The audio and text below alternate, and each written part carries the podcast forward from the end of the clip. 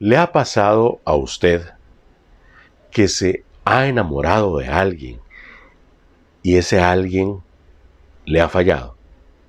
Yo creo que a una enorme cantidad de personas, por no decir a todos, nos ha pasado. Hemos idealizado a una persona, que esta es la persona ideal porque es guapa, porque es bonita, porque es inteligente, porque es trabajadora y al final de cuentas eh, eh, el sujeto nos salió güero, nos salió malo.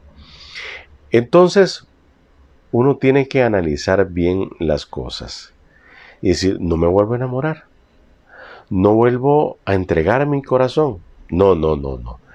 Usted tiene el derecho a enamorarse, a amar y ser amado. ¿Quién no se ha equivocado?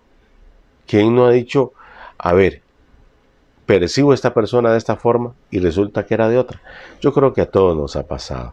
Nos han engañado o nosotros hemos cerrado los ojitos y no nos hemos dado cuenta o no hemos querido ver lo que otros sí pueden ver, principalmente las mamás o los papás, ¿verdad? Que están viendo los toros desde la barrera.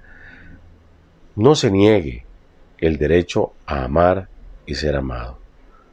No se niegue a disfrutar de lo que es un buen amor. Amar nos hace bien. Amar nos proyecta. Sentirse amado nos ayuda a liberar barreras que muchas veces no podríamos traspasar si nos encontramos solos.